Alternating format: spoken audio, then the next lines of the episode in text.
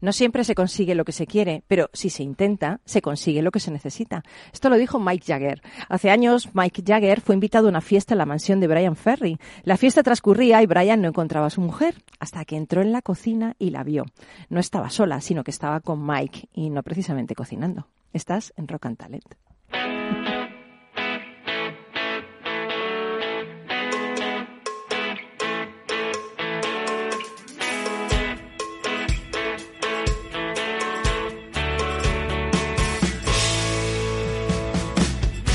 En Capital Radio, Rock and Talent, con Paloma Orozco.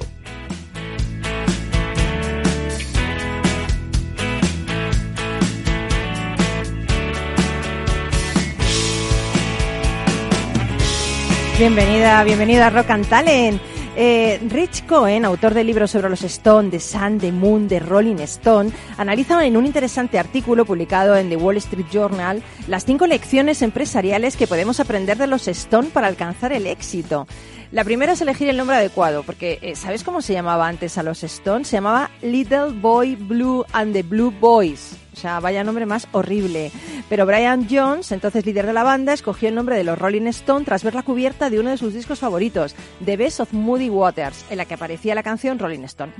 Lo segundo que podemos aprender de los Rolling es conoce lo que el mercado quiere. Los Rolling se convirtieron en la antítesis de los Beatles. Ellos fueron sus satánicas majestades frente a la imagen de niños buenos de los escarabajos de Liverpool. Si los Beatles eran el amor, pues ellos serían el sexo. O sea, reconocieron un nicho de mercado y lo ocuparon. La tercera lección que podemos aprender es eh, ruega, pide prestado o incluso roba. Los Rolling han utilizado múltiples influencias para componer sus éxitos, robadas o prestadas de muchos y variados artistas. La cuarta sería soltar el ancla antes de que te hunda. ¿Recuerdas? En 1969, Jagger, Richards y Watts fueron a la casa de Brian Jones y le despidieron del grupo por faltar a las sesiones y desaparecer durante las giras. Brian se dejó arrastrar por las drogas y el alcohol y después el hombre pues apareció ahogado en la piscina de su casa. Bueno, y la quinta lección es nunca dejes de reinvertarte, porque los Rolling Stones nunca han dejado de hacerlo. Hoy en Rock and Talent eh, vamos a tener unos invitados increíbles. Eh, vamos a empezar hablando de algo que para mí es muy importante, la importancia de la palabra y del liderazgo. Vamos a hacerlo con, con un crack, con un super crack y un super experto como es Pedro Mari Sánchez. ¿Qué tal, Pedro Mari? Buenos días. Pues maravillosamente, después de esta presentación estoy como subido de tono. ¡Qué barbaridad! Muchas Estás gracias. ahí aprendiendo los rolling. Genial, luego vamos a hablar de todo. Eh, también has venido acompañado de Ana Martín. Eh, de excelencia de la palabra, ambos, ¿no? ¿Qué tal, Ana? Muy buenos días. Bienvenida a Rock and Talent. Encantada de estar aquí con ustedes. Qué deje tan bonito tienes, ¿eh? De las islas, de mis islas Canarias. No lo he perdido, no lo he perdido, no.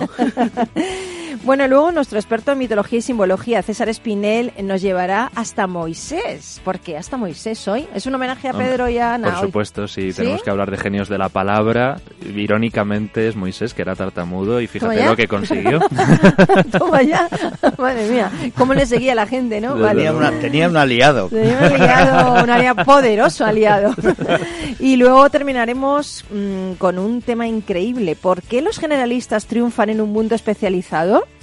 Carlos Pucha Gibela, buenos días. ¿Por buenos qué? días. ¿Por pues, qué? Eh, hay que leer el libro este. Hay que leer el libro Amplitud de David Epstein. que será el libro que comentarás después. Eso es. Genial. Pues hoy está a los mandos de la nave nodriza, como yo digo, Miki Garay, con su barba, su gafas, su presencia increíble.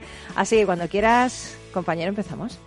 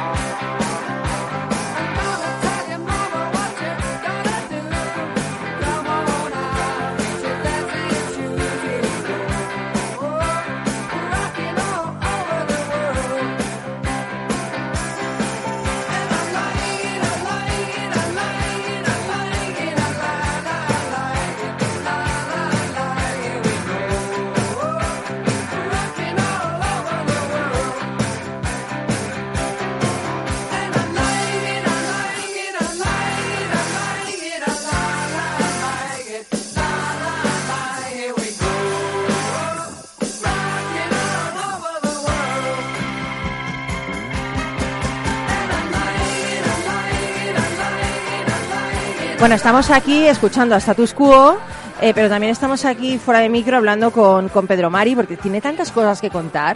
Eh, bueno, lo primero que quiero destacar es excelencia de la palabra mucho más que palabras. Luego veremos qué es esto.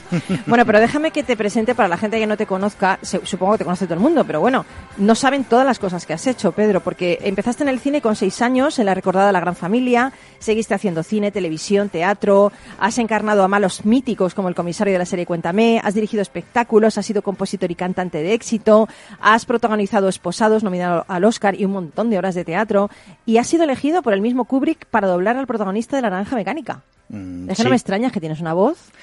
Te oiría Kubrick por ahí y diría este, este, que venga para acá. Sí, bueno, la verdad, sí, hicieron una serie de pruebas porque eh, él encargó a Carlos Saura el doblaje de la película de La Naranja Mecánica. Y nos llamaron a dos o tres actores para que dobláramos unos cuantos takes.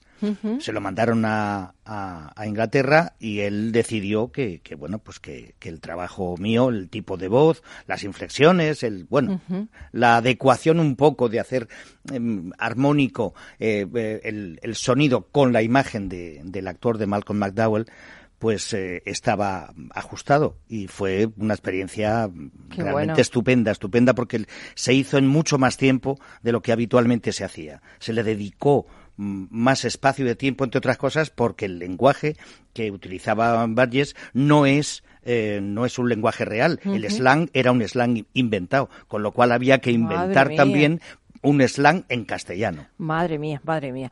Bueno, hoy has venido acompañado de también otra crack, ¿eh? permíteme que te lo diga, porque Ana Martín, periodista, filóloga, docente, escritora, 25 años de trayectoria profesional, trabajando en prensa, escrita, radio, gabinetes de comunicación política institucional, has dirigido la estrategia de comunicación y discurso de varias campañas electorales, has sido incluida en el listado de 100 mujeres con talento digital que cada año publica la consultora Welcome. Madre mía. Bueno, Ana, así todo ¿eh? junto suena mucho. Claro, suena muchísimo esto, ¿eh? Suena, madre, hay que llamarte de, de, usted, ya. No, no, no, hay que llamarme siempre de tú y llamarme mucho porque a mí me encanta hablar y relacionarme con la gente.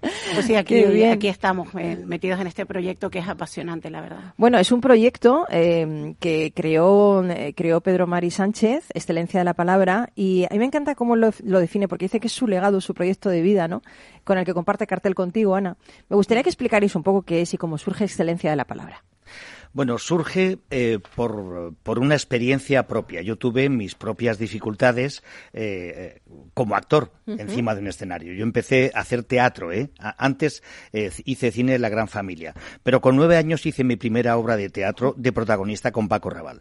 Fue una experiencia maravillosa, nos dirigía José Luis Alonso, pero yo era un torbellino y me me trabucaba la verdad. es que tienes nueve, los nervios. años, ¿eh? Sí, pero hay, eh, hay niños que son un poco más serenos. Yo era una chispa de luz, mm, era fantástico en ese sentido, pero me, me tropezaba, me precipitaba al hablar. Y tuve una experiencia un poco complicada, porque al mismo tiempo a mí me habían dicho cosas maravillosas en el estreno, me habían llamado maestro de la escena, y eso a un niño de nueve años no se le puede decir porque realmente carga una de una responsabilidad enorme mm. a la persona. Y entonces, a partir de ahí, de lo mal que lo pasé por los nervios, porque yo era consciente, dije, esto yo alguna vez lo tengo que solucionar. Se convirtió en algo que siempre me había interesado especialmente, el universo de la verbalización de las palabras y por qué el sonido y cómo decimos las cosas influye para que la gente se sienta concernida o no por aquello que estás diciendo.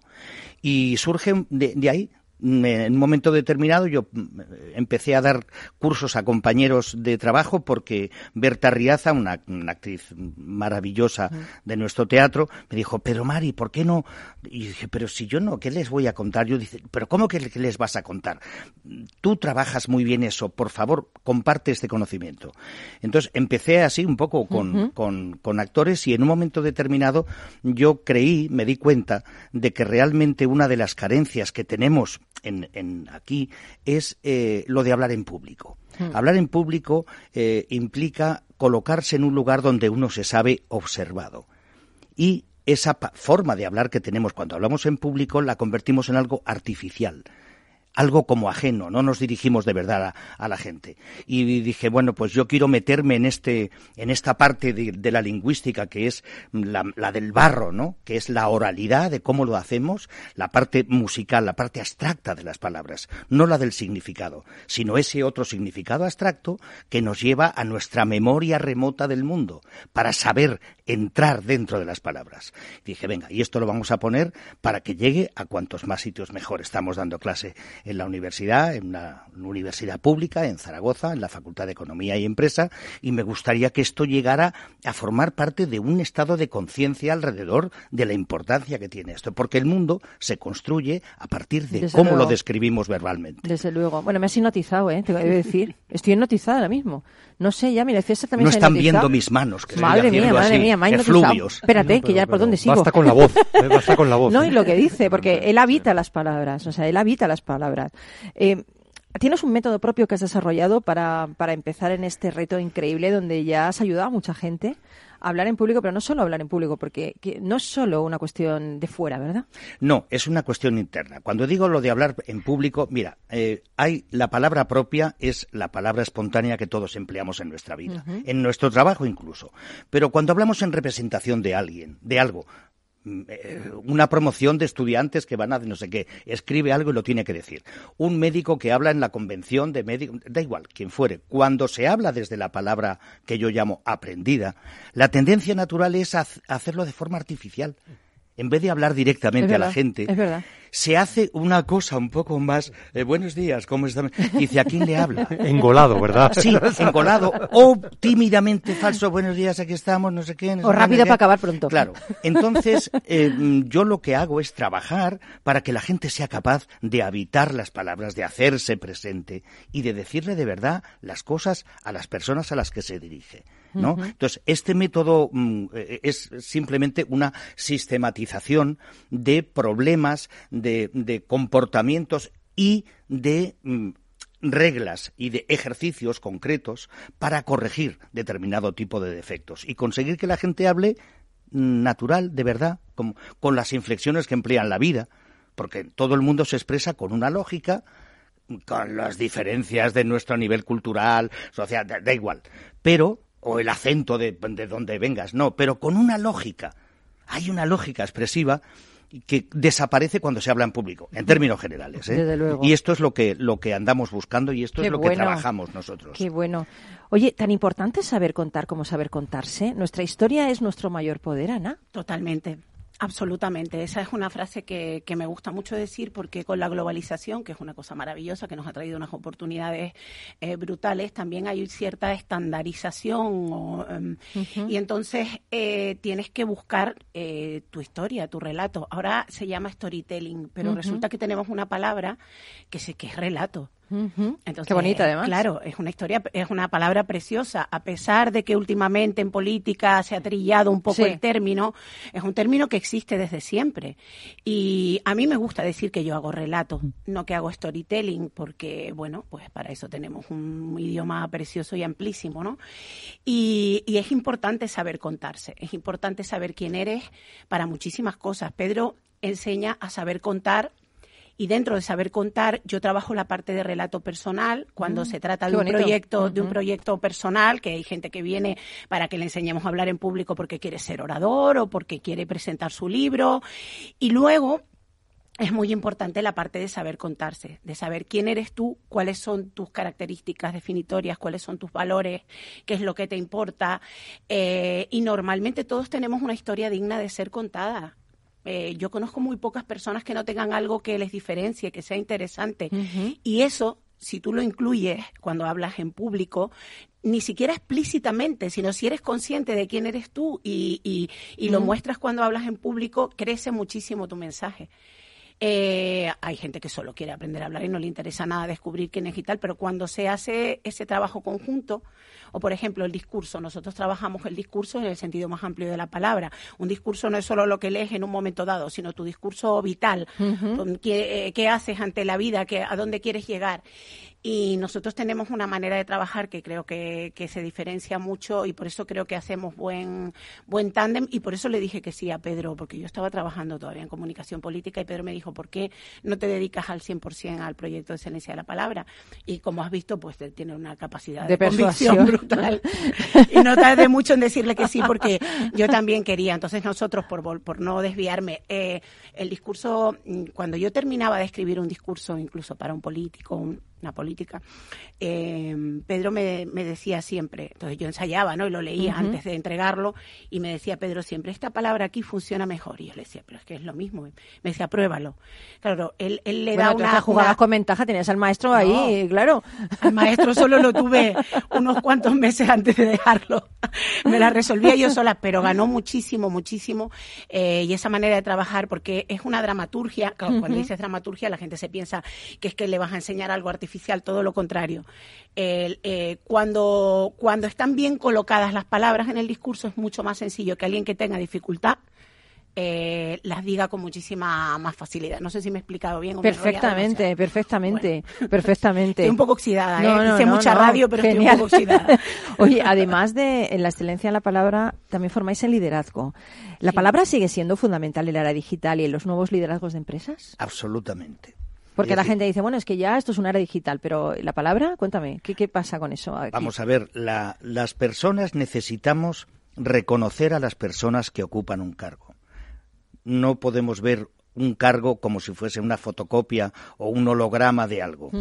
Eh, eh, los líderes lo son porque son capaces de mostrarse y de arrastrar tras sí eh, por razones no exactamente racionales o que uno identifica. Es decir, el sonido, el sonido de, su palabra y su presencia están ligados a cosas que no se analizan, que llegan al hígado, que llegan a nuestro subconsciente, que llegan a nuestra a nuestro corazón, además de lo que racionalmente uno puede analizar.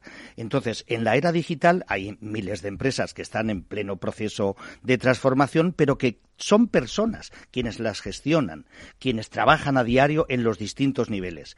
Y para mm, tener detrás de un proyecto un propósito claro, los líderes tienen que asumir ese papel insustituible que es yo estoy aquí, yo valoro tu, presencia, yo valoro tu trabajo, yo quiero hacer un entorno posible, mm, agradable, divertido, em, creativo, del que tú formas parte y tú formas parte hasta tal punto que esto no se podría hacer sin ti. Si esto no lo transmite una persona, no sé quién lo tiene que transmitir. en la era digital, mm. detrás de un algoritmo hay un pensamiento de quien lo diseña, hay un sesgo. Si apartamos la mirada humana, el concepto humanista del mundo, mm, eh, la, tecnología sola mm, nos va a dar la espalda porque nosotros hemos renunciado a nuestro compromiso y nuestra responsabilidad sobre el desarrollo del mundo. Qué bonito, qué bonito. Si os pidiera algunas claves para, para, hablar en público, sé que es difícil porque vuestro trabajo entiendo que es muy personalizado, es de, de persona a persona, pero ¿hay algunas claves universales que la persona que está al otro lado eh, pueda, pueda, no sé, por lo menos reflexionar para intentar llevar a cabo? Lo que yo he aprendido del maestro es... del maestro, y le has dado ahí un golpe, del maestro, este. Este maestro. Este maestro. Lo que yo he aprendido de Pedro, eh, fundamentalmente, es que hay que hacerse presente. Lo que decía él antes, tú tienes, no puedes mandar una fotocopia ni un holograma al sitio que vayas, por más que te sea más cómodo. Es decir, cuando tú estás, se tiene que saber que estás y que tu compromiso es, como orador, tu compromiso es eh, eh, con la gente que te está eh, mirando. Hacerse presente es una cosa fundamental. y luego que, que, lo explique ahora Pedro, mira, es como si yo te estuviese presentando, ¿te das cuenta? Me parece, me parece muy Oye, bien. perdona, pero solo, lo, solo he entrevistado una vez. pero espérate, que esta mujer me llevó una camiseta tuya cuando ah, tenías 27 años. Este es tu mayor grupo y tu mayor fan. Sí, ella, ella tiene ahí la cápsula del tiempo, eso Madre como mía, tiene ahí en, su pecho, como yo digo, pero tiene ahí toda la foto ahí en medio sobre la cápsula del tiempo. Esto, esto es eso me anima mucho. Eso, me anima mucho. pues mira, de lo que estábamos hablando. Son eh, consejos, pues aunque te parezca una cosa así como eh, simple, no, es algo mm, sencillo, pero fundamental. Es decir, no tener prisa. Cuando vamos a hablar en público, la tendencia es decir, voy a ir rápidamente porque si no, va, y dar la impresión de fluidez. No, no, señoras, vamos, pues, Oiga, eh, llegue usted, le, van a mirar, acepte que le mire. Mire usted de verdad a la gente. No corras, porque cuando tú crees que vas a 5.000 por hora, mm, o no, perdón, a, a menos 5.000 por hora, vas a 5.000. Entonces, ir despacio, hacerse presente, mirar a la gente, hablarle de verdad. Si haces una salutación y dices buenos días, mm, gracias por estar aquí, gracias por estar aquí, que sea gracias por estar aquí. Y de verdad, además, o sea, dar un tiempo para que lo Entonces, digo, como norma general, para hablar en público, ir más despacio de lo que tú crees, ¿eh? porque siempre vas a hablar más deprisa por la tendencia de que tenemos a no hacernos pesados. ¿eh? Luego se puede hablar con velocidad, que es otra historia, pero a partir de establecer un hola, he venido. ¿Cómo estás? Estoy encantado de estar aquí. Me ha sonado a Darth de Soy tu padre, ahora mismo. Exactamente. Porque en realidad... Soy tu padre. Soy tu padre. Esto ya sí que es. No, ha sonado, no Oiga, la palabra. ¿Y qué es lo que le dijo en sus sesiones de trabajo? Dijo, muchachos, soy tu padre. y para todo lo demás, pues excelencia de la palabra. Oye, excelencia de la palabra, eh, ¿se pone excelencia de la palabra y ya se os localiza? Sí, sí. excelencia de la palabra.com y ahí está, y ahí está todo. Y ahí estáis vosotros. esto no se ve, pero es muy divertido. rápida, porque yo tengo que ir rápido por la publi, pero ¿qué pone ahí? Te lo regalo para que para que veas nuestra excelencia de la palabra, qué bonito, qué tarjeta, ¿eh? Es una Es una boca femenina, una boca femenina, palabra que es femenino. Qué bonito, qué bonito. Bueno, mm. seguir con nosotros, vamos a parar un poquito para Publi, nos hacemos unas fotitos para colgarlas en redes y que veáis la camiseta tan chula que lleva Ana Martín y volvemos nada en un plis. Hasta ahorita, amigo.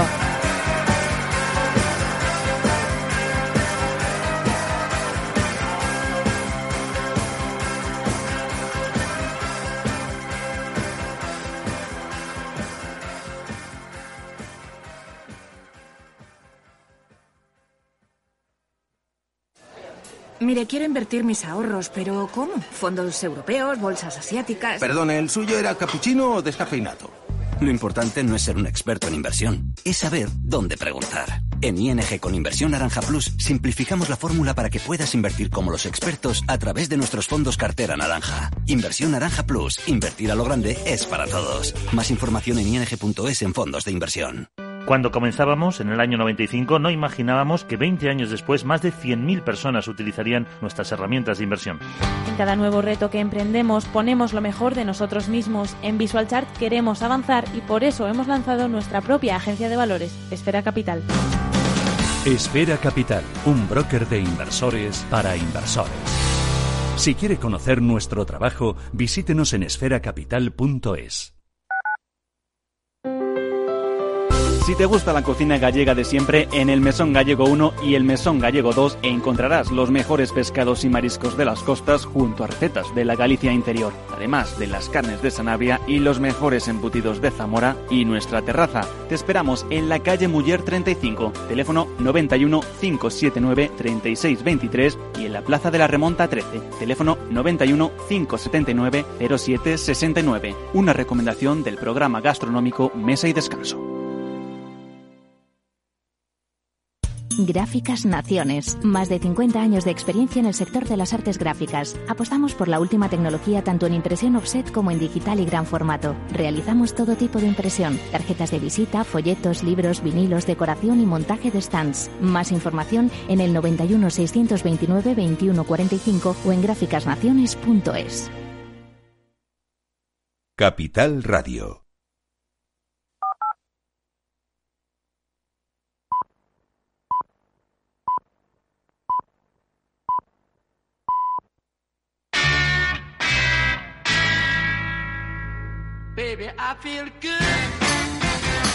Rock and Talent con Paloma Orozco.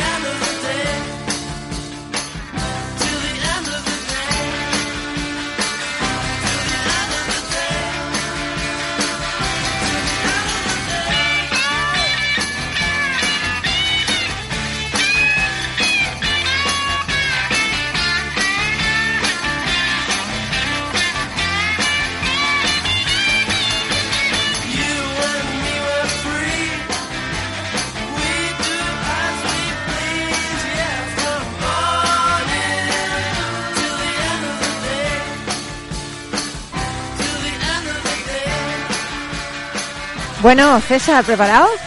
Sí, bueno, está, el listón está súper alto ya. no sé cómo. Estoy maravillado. Desde está, luego. El listón Qué- qué está, lujazo, ni te cuento, ¿eh? Ni te Sí, cuento, sí, ¿eh? Bueno, en fin. Oye, eh, tú que eres experto en mitología, en simbología, eh, hacías así mucho con la cabeza, o sea, mm, porque te estabas eh, totalmente entregado a Pedro. Eh, realmente eh, la palabra eh, es una cosa que todas las culturas es una, una cosa que si, ¿no? Eh, Desde luego. De hecho, es, es principio de la humanidad, o sea, todo esto Sí, es muy bonito hablando de, de la era tecnológica y de toda la técnica y de los hologramas y de las imágenes. Es curioso porque, claro, nos olvidamos muchas veces de que toda la gran tradición, la herencia cultural que hemos recibido ha sido mm, durante muchísimo tiempo oral. oral, exacto. Y claro, y esa fundamentalidad y ese pilar que supone la palabra queda plasmado evidentemente en el mito, que significa precisamente relato. Hemos hablado también de la importancia ¿no? de la palabra del relato.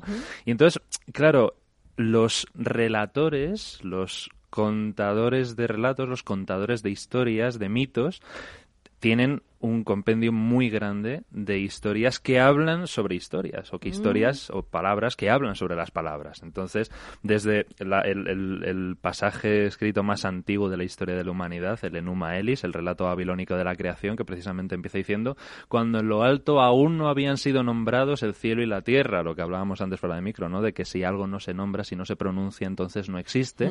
Y el completo poder generador y creador y también destructor de la palabra. Mm, desde Entonces, luego. La idea de generar y también de destruir. Hay muchas cosmogonías que empiezan con el dios creador que crea con la palabra. El Génesis es el ejemplo más evidente, pero también el dios Ta en Egipto que crea con la palabra. Hay una cosmogonía de Ra que también genera con la palabra. Entonces, la idea de la palabra como un elemento de absoluto poder es mm, constante y sonante a lo largo de todo, de todo el mundo.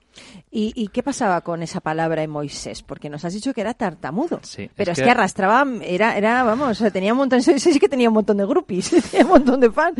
¿Cómo es posible? eh, Sí, era lo que podríamos llamar un influencer. Influencer en, la Biblia, ¿cómo Desde es luego, posible esto? Pues es muy interesante porque fíjate que en, en hebreo Mosé es un término que es ambivalente porque es tanto pasivo como activo.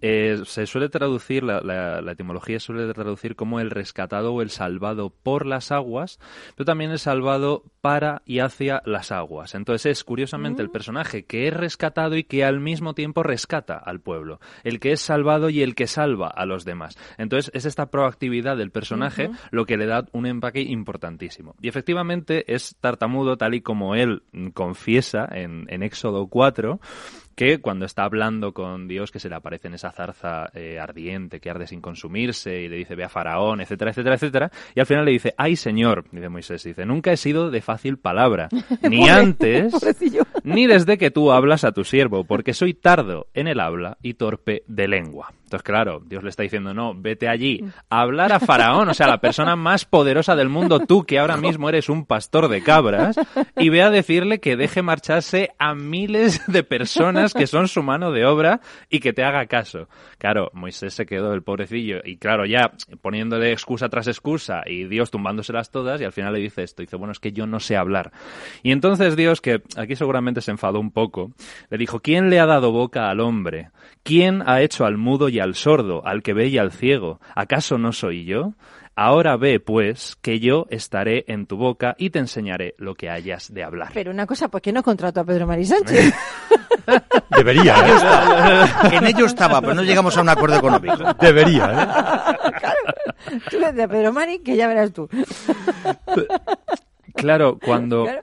Eh, esto cuando, cuando se tiene un- una empresa o, o- o un proyecto o algo que se quiere llevar a cabo, como es no tanto guiar al pueblo de Israel, sino convencer al faraón de liberar al pueblo de Israel, porque Luego se van a establecer las tres vías ¿no? de contacto de- de- Ujú. del pueblo con lo absoluto, con lo trascendente, pero lo primero es que estamos en una situación de que un pastor de cabras tiene que convencer al gobernante del mundo, Madre mía. siendo tartamudo Encima. encima. Y entonces, claro, lo que le está diciendo Dios es algo muy judío, es que no se preocupe porque él todo eso divino va a estar, va a recibir esa inspiración, esa capacidad que le va a permitir, aún siendo tartamudo, el hacerse con el corazón de la gente y del faraón. Y entonces busca el pleno convencimiento de una persona que de entrada ya va a que no se le convenza. Porque estamos hablando aquí de que se puede establecer un contacto, una conferencia, una charla, una clase, un discurso, lo que sea,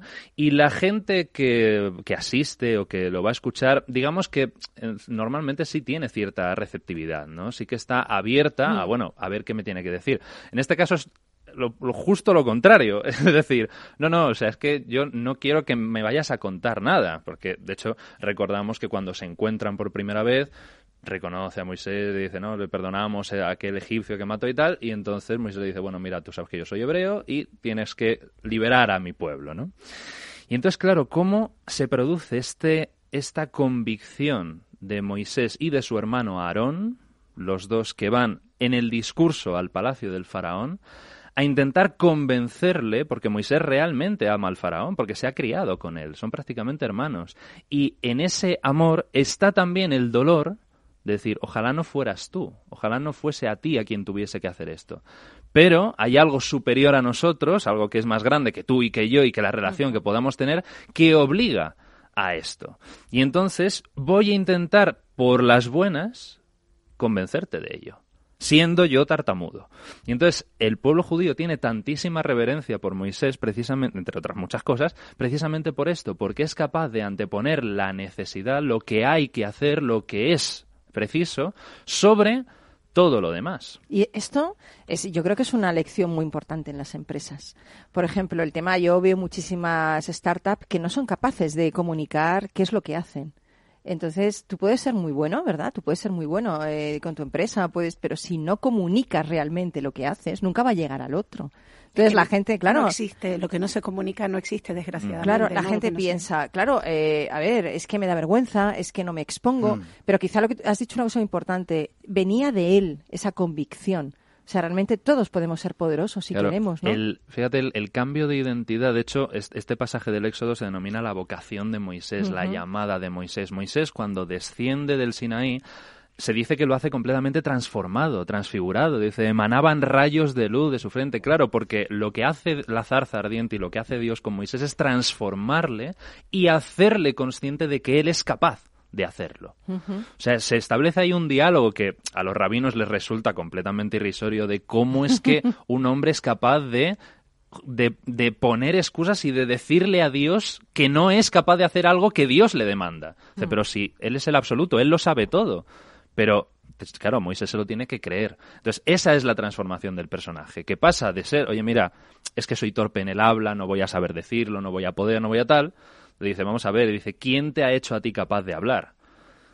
Entonces es esta conexión absoluta, muy judía, y que creo que también tendríamos que extrapolarla a todos los ámbitos, la idea de conexión con el entorno, ¿no? Desde con el luego, mundo, con, con- con- con los demás, con la naturaleza, con todo, para decir, es que claro que eres capaz, ¿no? No hay, no hay nada que te haga ni inferior ni, menor, ni Ujú. nada. Entonces, teniendo esa conciencia, que hablábamos antes también del poder de la conciencia, teniendo esa conciencia de quién eres y de a qué estás conectado, por supuesto que puedes hablar delante del faraón.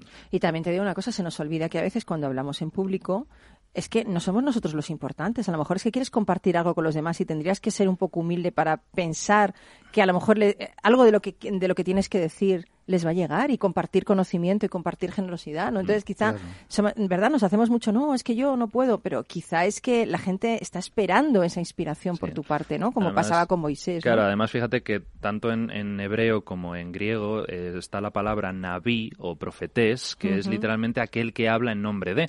El profeta nunca habla por sí mismo, sino que se conecta con algo Sí, superior, llámale Claro. las musas, llámale al absoluto, llámale como quieras. Pero, pero eso, eso es justamente de lo que estamos a- de lo que yo os hablaba antes. Claro. Es decir, toda persona que se pone a hablar a los demás está transmitiendo algo que le trasciende.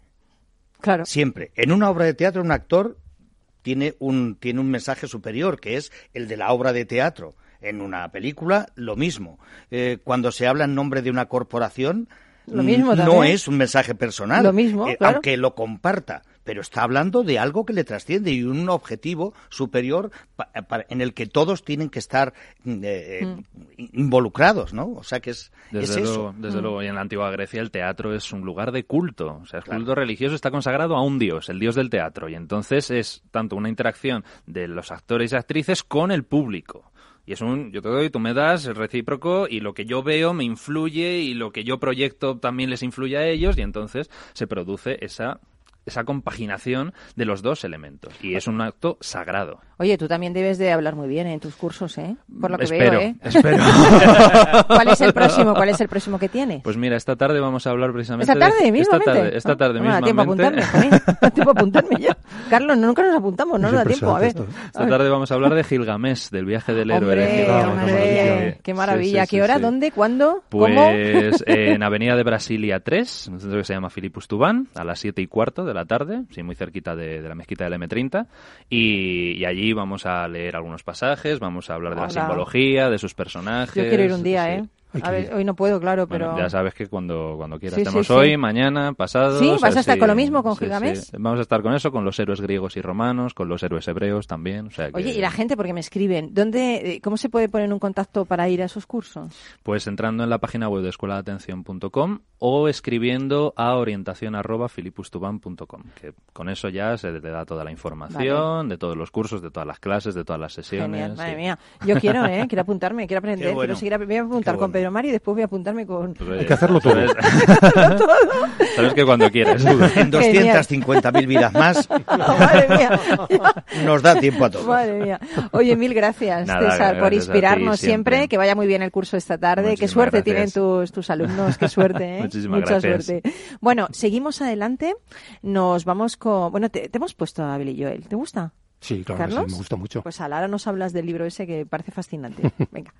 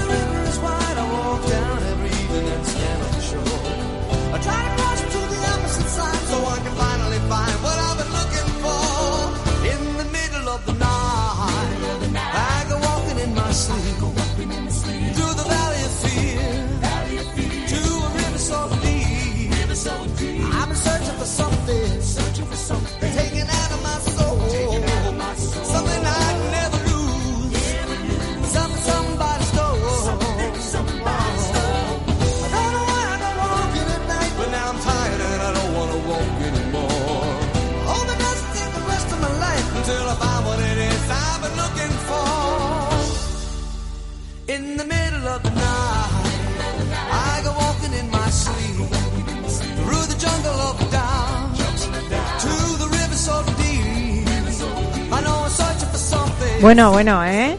Tu época, Yo me he ¿eh? quedado encantado, sí, la, la música fenomenal. Y te has quedado encantado primero con, Pedro y con Ana con y ahora Pedro y con Ana y César. ahora con César, por Que supuesto. tenemos aquí un plantel, un plantel tenemos Vamos, aquí que vamos. Y luego con Paloma, por supuesto.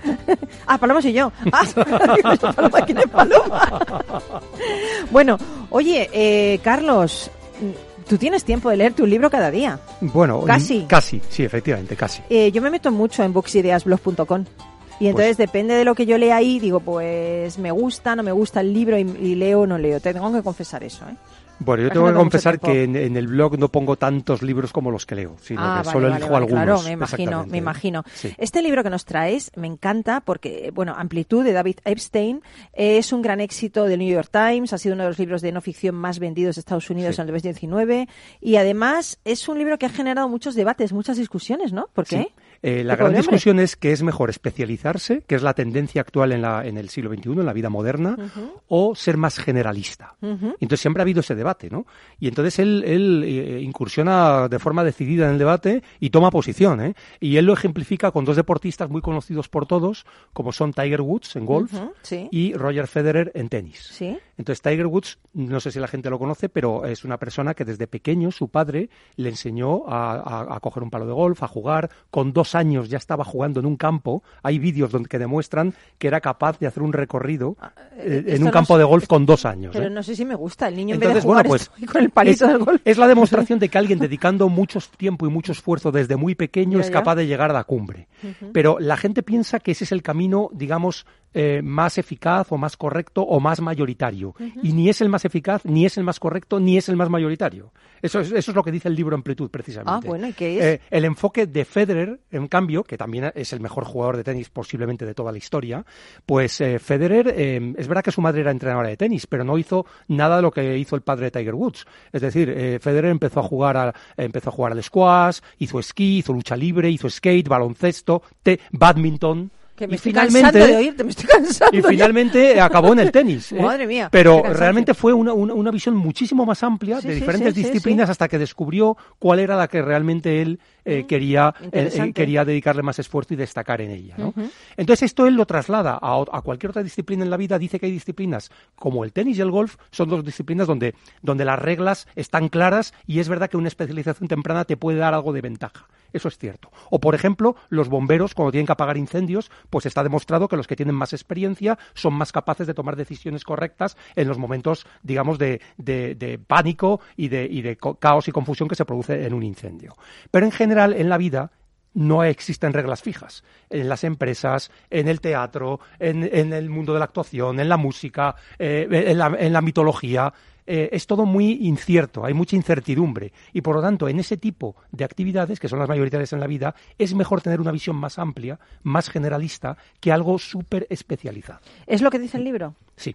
O sea, se decanta por Claramente. eh, generalistas sobre los especialistas. Sí, así es, así es. Es cierto que dice que lo bueno es que hay una combinación de ambos perfiles, pero que si tú quieres realmente tener una visión más innovadora, más creativa, es mejor que pienses en cosas completamente apartadas de tu disciplina para luego poder integrarlas. Pero esto es lo que hacía Steve Jobs con la inteligencia relacional, ¿no? Ah. Sí, totalmente. Y cuando habló en su discurso de que él había aprendido caligrafía y solo le había permitido crear tipografías para los ordenadores, ¿no? Exacto, para los exactamente. Pero aquí tenemos otro buen ejemplo. Pedro Marí Sánchez es un ejemplo clarísimo de interdisciplinar. Entiendo que tú te has dedicado a hacer muchísimas cosas en tu vida. Muchas. Y, y cada una de ellas te ha ayudado a lo mejor a ser mejor en la otra. A- a llevar- O sea, a llegar al- al cantar proyecto te ha que tienes. ayudado a, está. a- a hacer Sin duda. o al y- proyecto que tienes y- ahora. y ¿no? hacer Claro, mucha actividad física. Exactamente. O sea, a, a moverme, tener coordinación, de, de tener una, una, una conciencia espacial de lo que es el movimiento, el ritmo, el sentido, el sentido de ubicación en un, en un contexto espacial. Es que eso es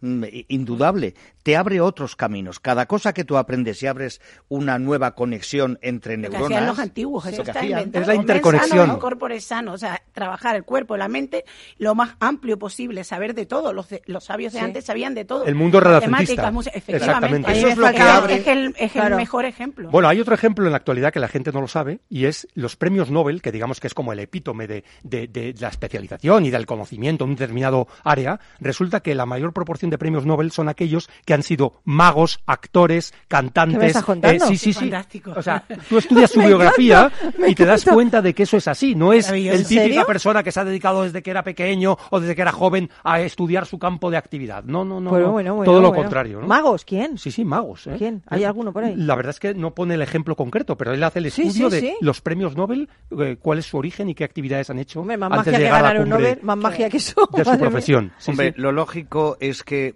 tener una visión general ayuda más a, a- a la sociedad mm, que, que estar solamente mm, eh, eh, especializado en cómo este ángulo recto mm, se produce y tal. ¿Por qué? Pues hombre, pues porque todo está conectado. Exactamente. Eh, me parece alucinante porque ya estamos hablando del libro y está generando debate entre nosotros mismos. Bueno, claro, es que es súper interesante, ¿eh? Y la muy. innovación además depende de, esa- de, esa- de esas interconexiones. Sí, Oye, qué, qué bueno, pues me voy a leer el libro. porque Amplitud, sí. de David Epstein, y la verdad es que es un libro muy interesante. Y además es un libro, no es de como los que traes, que a veces son, madre mía, qué grandes. Este Bueno, es un libro, ¿cuántas eh, páginas? A ver. 300 páginas. Bueno, 300, 300 está bien, páginas, ¿eh? 300 está bien, me gusta, me Sí, gusta. yo me lo he leído en una noche, más o menos. Madre mía.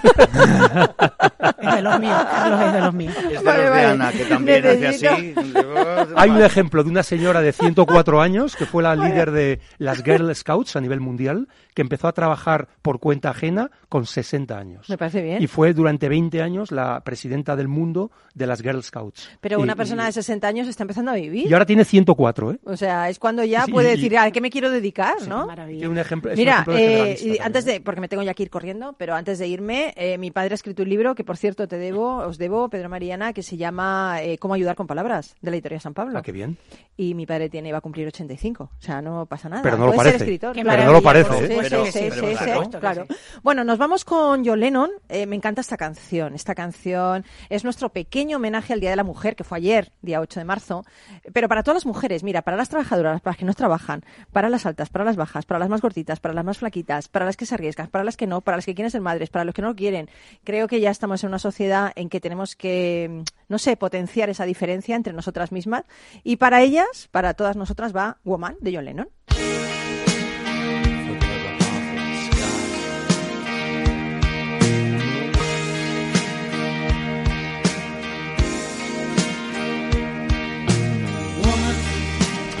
El folclore alemán cuenta la historia de un hombre que al despertar se dio cuenta de que su hacha había desaparecido. Furioso, pensando que su vecino se la había robado, se pasó el resto del día observándolo. Vio que tenía maneras de ladrón, andaba furtivamente como un ladrón y susurraba como un ladrón. Estaba tan convencido de su sospecha que decidió entrar en casa, cambiarse de ropa e ir a la comisaría a poner una denuncia. Sin embargo, nada más entrar en su casa, encontró el hacha que su mujer había colocado en otro lugar. El hombre volvió a salir, examinó nuevamente a su vecino y comprobó que andaba, hablaba y se comportaba como cualquier persona honesta. Esto es una historia que a mí me gusta mucho contar porque creo que nuestras creencias afectan directamente la realidad que construimos. El efecto Pigmaleón se da cuando tenemos una imagen formada de las personas y las tratamos según esa imagen. Por eso hay que crear una realidad sin prejuicios ni expectativas para poder hacer que un mundo, tu mundo, sea más positivo y más feliz. Así que ya sabes, efecto Pigmaleón, tienes que crear tu propia realidad. No puedes proyectar eh, esas creencias sobre otra persona porque realmente cada persona es como es, ¿no? Pero yo siempre digo que las cosas no son como somos, sino como no son con- como son, sino como somos nosotros. No sé si estáis de acuerdo. Así es. Bueno, nos vamos, eh, volvemos el próximo lunes. Antes de irme, mm, que siempre me regañan porque no lo hago, eh, me gustaría mm, deciros que podéis escribirnos, que podéis hablar con nosotros. Me- nos gusta ese diálogo, eh, que no sea siempre esto un monólogo. Eh, nos podéis mandar una nota de voz de WhatsApp al 687-05-600, 687-05-600 o escribirnos a oyentes arroba capitalradio.es. Oye, mil gracias, Ana, mil gracias por estar con nosotros. Y, y Un bueno, placer, qué, un qué placer. proyecto tan bonito. Eh, gracias a vosotros porque lo hacéis posible. Gracias, Pedro Mari. Tú eres incombustible, ¿eh? Yo. Eh, Estás mucho más guapo, eres mucho más talentoso que cuando empezaste con seis años, ¿eh? Estu- mm, estupendo, muchas gracias. Hombre, algo hemos aprendido o desaprendido. bueno, O sea eso que- está muy bien. Mil gracias, eh, César, por inspirarnos siempre. Nada, gracias a ti, como siempre. Y, y nada, Carlos, tú sigue leyendo para nosotros, Así lo haré. ¿eh? ¿vale? Sigue leyendo eh, con esos preciosos ojos azules que tienes, que, que la Bueno, gente muchas gracias, no Paloma. nos ve, no nos ve, pero es que somos muy guapos por dentro y por fuera, Lo que ¿eh? se pierden. Un día tenemos, un día tenemos, tenemos que hacer un vídeo de Vicky, de Claro, todos nosotros, del duende, ¿eh? claro, para que nos claro. vean Claro. ahí, que bueno, que tenemos Es nuestro público, ¿eh? Tú eres nuestro público. un besito, amigo, amiga, un abrazo enorme de todo el equipo de Rock and. No te olvides de ser feliz y, y bueno, mm, espero que no te alarmes mucho con el tema del coronavirus, que hay cosas peores. Así que sigue adelante, sé feliz y no dejes de abrazar. Con cuidado, pero no dejes de abrazar, ¿vale? Besitos, chao.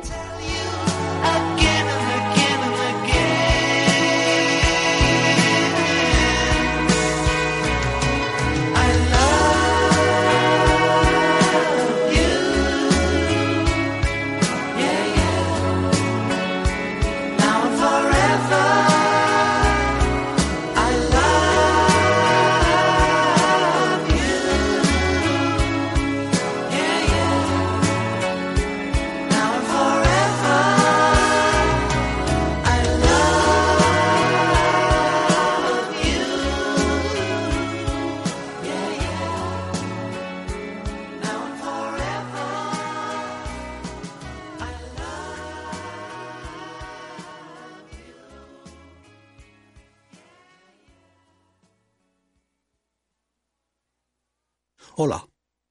A ver, el dinero se gana con esfuerzo y ahorrar debería darnos una recompensa.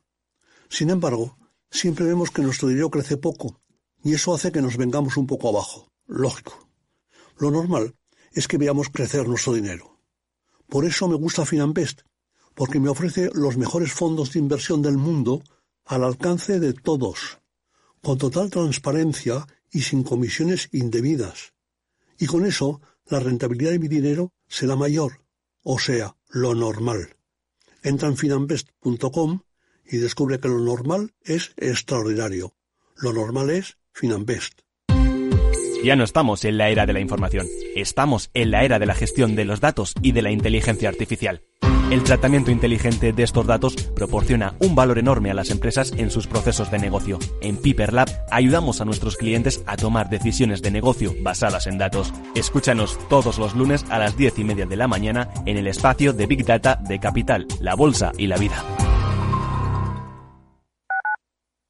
Escuchas Capital Radio, Madrid 105.7, la radio de los líderes.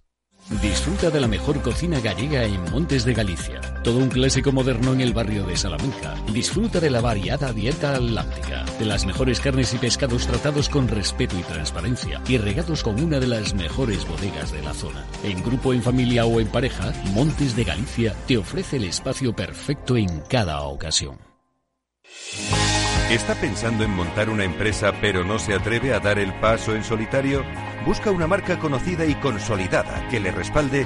En Franquiciados le ayudamos a elegir el negocio que más se ajuste a sus necesidades. Franquicias de éxito, innovadoras, de baja inversión. Los miércoles a las 12 en Capital Radio tienen una cita con el único programa de radio de España especializado en la industria de la franquicia. Franquiciados con Mabel Calatrava.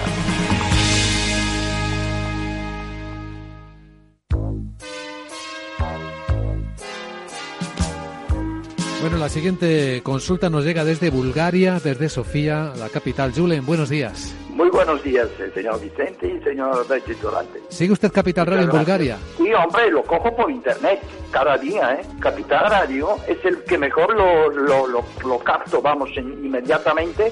Ahora mismo, mire, le puedo poner aquí. ¡Arriba! ¿Eh? Y vuelta al mundo va a empezar. Son 80 días, son Capital Radio traspasa fronteras. Capital Radio sí es lo mejor, ¿eh? con nosotros, ven. Lo pasaremos bien. Capital Radio. Siente la economía.